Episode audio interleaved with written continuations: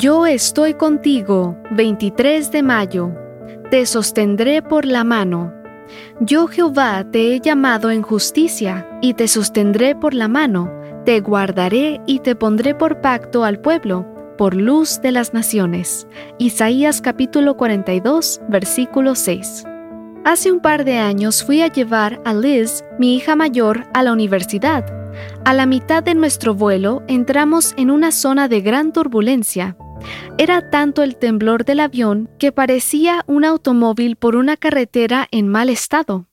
Aunque hacía años no sentía tanta turbulencia en un avión, yo permanecía tranquilo, pero podía entrever el nerviosismo de Liz cada vez que el avión se bamboleaba.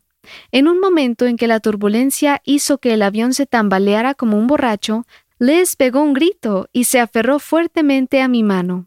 Mientras ella me apretaba la mano, yo pensaba, ¿será que Liz supone que si este avión entra en caída libre, sostenerse de mi mano le salvará la vida? No sé lo que ella suponía en ese momento. Lo que sí sé es que sencillamente reaccionó como lo que es, mi hija. En aquella situación difícil creyó que sostenerse de la mano de su padre siempre sirve de algo.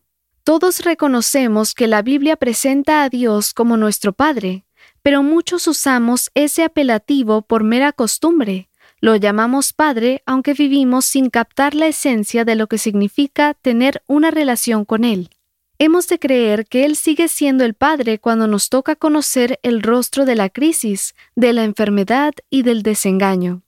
Es nuestro Padre cuando la vida nos sacude con violencia. El salmista asegura, el Señor es, con los que lo honran, tan tierno como un padre con sus hijos. Salmo 103, 13.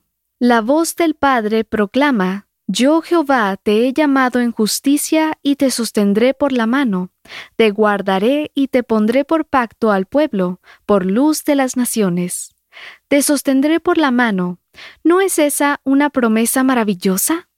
El sentido del verbo hebreo, asak, es que Dios nos hace fuertes, nos afirma, nos convierte en victoriosos.